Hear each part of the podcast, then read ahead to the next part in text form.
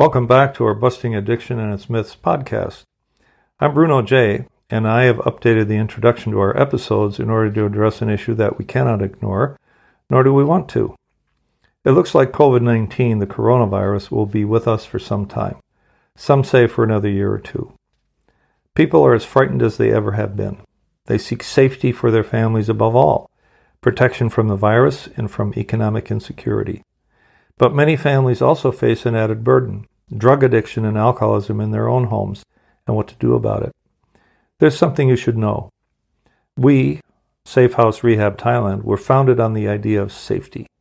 We hold on to the truth that clients deserve to come to a treatment clinic where they can at least feel safe and sound. Devoting ourselves to safety first gives us the firm foundation upon which everything else is constructed, hence our name, Safe House Rehab Thailand. Thailand has been recognized as one of the world's safest places to be during the pandemic. Further, we at Safe House have made the right adjustments so that clients and staff remain and feel safe and sound. Masks are mandatory, as is social distancing, mandatory hand cleaning, daily blood oximeter readings, which is an early warning measure, and if by chance someone, anyone, doesn't feel well, the local hospital in Bang Bung is only minutes away. My podcast, Busting Addiction and Its Myths, is dedicated to serving families of still suffering addicts and alcoholics by providing evidence based advice and insight so that you can make a better informed decision on what to do and what not to do.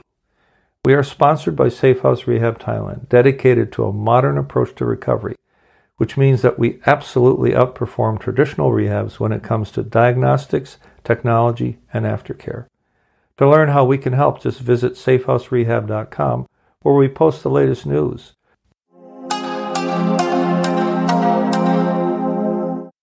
I'm Bruno J, here to introduce you to Season 5, Episode 1 of our podcast, Busting Addiction and its Myths. I shall call this episode What Happened One Night, and more about that later in this essay. Our mission is to bring the truth about addiction to the families of addicts and alcoholics, to dispel myths that could jeopardize the chances of recovery, and to guide families on what they could do to make a difference and what to let go of as misguided, albeit well meaning ideas about addiction and recovery from it. This topic seems to be endless. There is a never ending stream of stories to tell, one after another. From a story that will absolutely break your heart to a story that will inspire you and renew your hope for a better future for all loved ones in your family. We started this series exactly one year ago and have, and have uploaded one episode a week to virtually every podcast directory you can think of, from the biggest like Apple and Google to the lesser known like Stitcher and TuneIn and more. In the meantime, we have slowly but surely built an audience of several thousand listeners, and for that I am personally grateful to, to you for tuning in. Our listeners tell us that we have given them fresh insight on topics that make them feel uncomfortable and are often painful to discuss, that they feel relieved that the word blame is useless in this context, and that knowing they're powerless over addiction is actually a very liberating idea. I realized a long time ago that the innocent people who love their addict or alcoholic have no clue whatsoever about what their loved one is actually up to when out of sight, but definitely not out of mind because they're thinking about them all the time. They don't fully appreciate, if at all, that an active addict's life is completely taken over by his addiction. That the most important and only driver is to feed the addiction, to pursue the drug, to get the drug, to get and stay high, period. End of story. Wait, you say, it can't be that simple. Surely there's more to it than that. Well, there is. There are many addicts who appear perfectly normal on the outside. They work hard at keeping the secret, but they're churning on the inside, barely able to contain themselves until they get the relief they seek from their overwhelming cravings. These folks might be called high functioning alcoholics, and here is a real life story to illustrate the point. I shall call this What Happened One Night. Charlie a longtime friend in the ad business, relays this tale of adventure which took place in New York City in the 1980s when the city was fueled by, quote, greed, sex, and cocaine, close quote. That's when I got to know him. I wasn't yet sober then, and one day he disappeared from my life, and I'll tell you that story in a minute. There are two aspects to the story. One, it demonstrates that one's loved ones have little clue as to what their addict is up to out of sight. And if they did find out, they'd all have a heart attack and never get a wink of sleep ever again. And second, it shows that when we go around the bend, we court danger and even death in ways we would never even think of when we're sober. Charlie came from a prominent New York family who was connected to the big players on Madison Avenue, the cabal who ran the big ad agencies of the day. I got to know Charlie when we worked at the same ad agency on Times Square, which was a squalid street scene at the time, and yet it contained some high end buildings, such as a nice hotel, and my building, where I had a corner office on the 26th floor.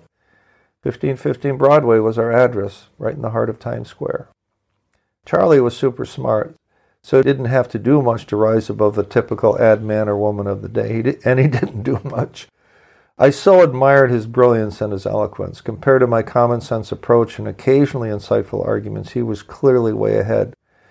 Yet we made fast friends and ran around town with the ladies and also on our own. But that's when we really ran into big trouble. Our girlfriends were a moderating influence, even though they did share did their share of drinking and doing coke with us.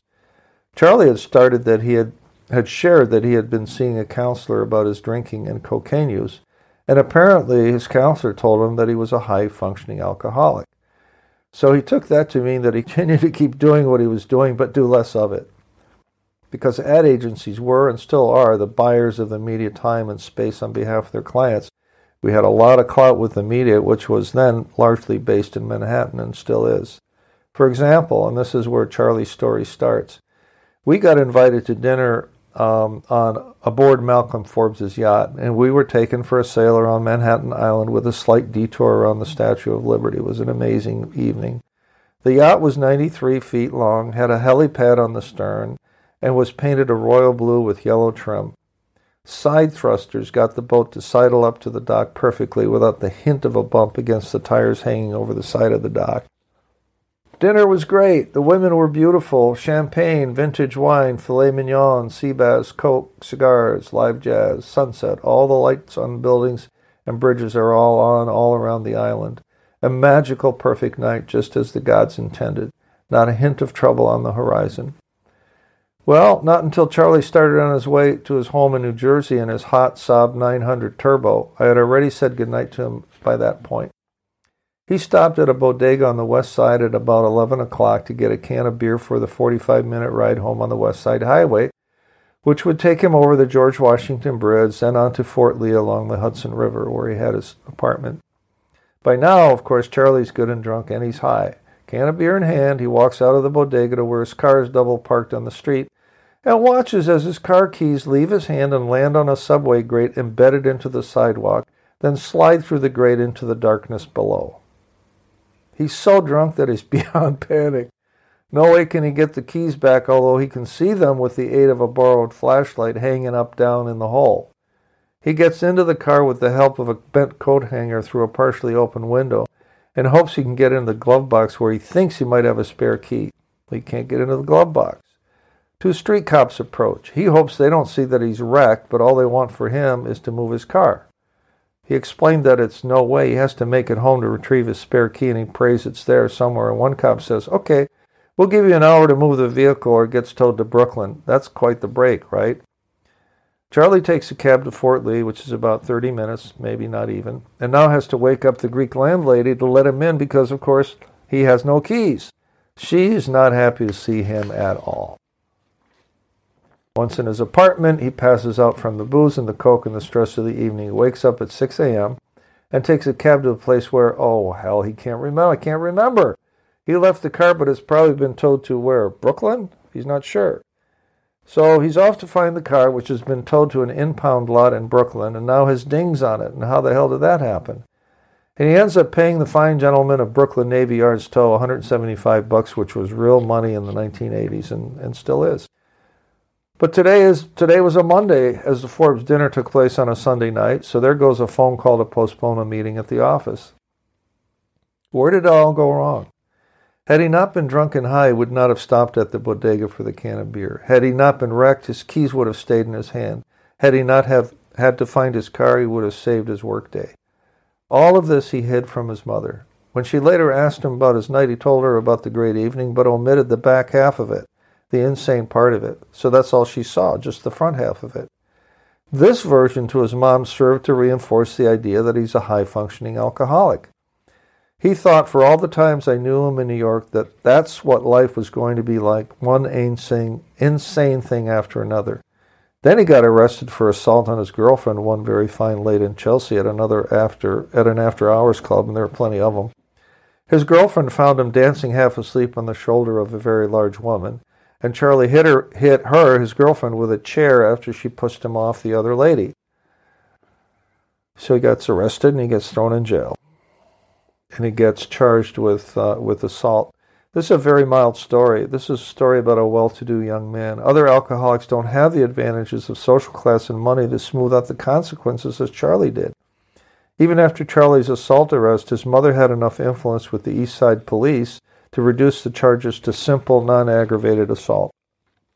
So she kept enabling him all the time I knew him. He never had a bottom as far as I could tell, and even though his mom was often worried, she never confronted him, never even suspected that he was a raging alcoholic and addict. He never lost his job, but didn't progress much either for all the promise that he had once shown. Now, there was an intellect degraded by abuse. There was a once confident, appealing man who devolved to become arrogant and insecure at the same time. There was a friend who I came to love and pity all in the same breath. There was a friend who took risks he had no business taking. Charlie vanished one day in the summer of 1988. He has not reappeared. I often think of what might, might have been for him and for me had it not been for this disorder. There is potential for escape from its deadly grip. There is also the possibility of a lonely death. I don't believe that Charlie knew he had a choice. So, what we learned today from today's adventure is that one, the addict is a genius at putting up a normal looking front in order to deceive his loved ones that he's okay. He's even told that he's a high functioning alcoholic by a professional. Two, his life, however, has been taken over by his addiction. Chasing the drug, getting and staying high are all that really matter. Three, despite his outward appearances, he's insecure, anxious, depressed, and unstable. It takes quite the effort to disguise his inner shame and turmoil. Four, his loved ones have no clue as to the crazy life he lives and the needless risks that he takes, especially once he goes on a bender. Five, addicts and alcoholics of affluent families are often shielded from the worst of the consequences, at least in the short term. Enabling brings its own punishment, however. It simply and always delays the inevitable.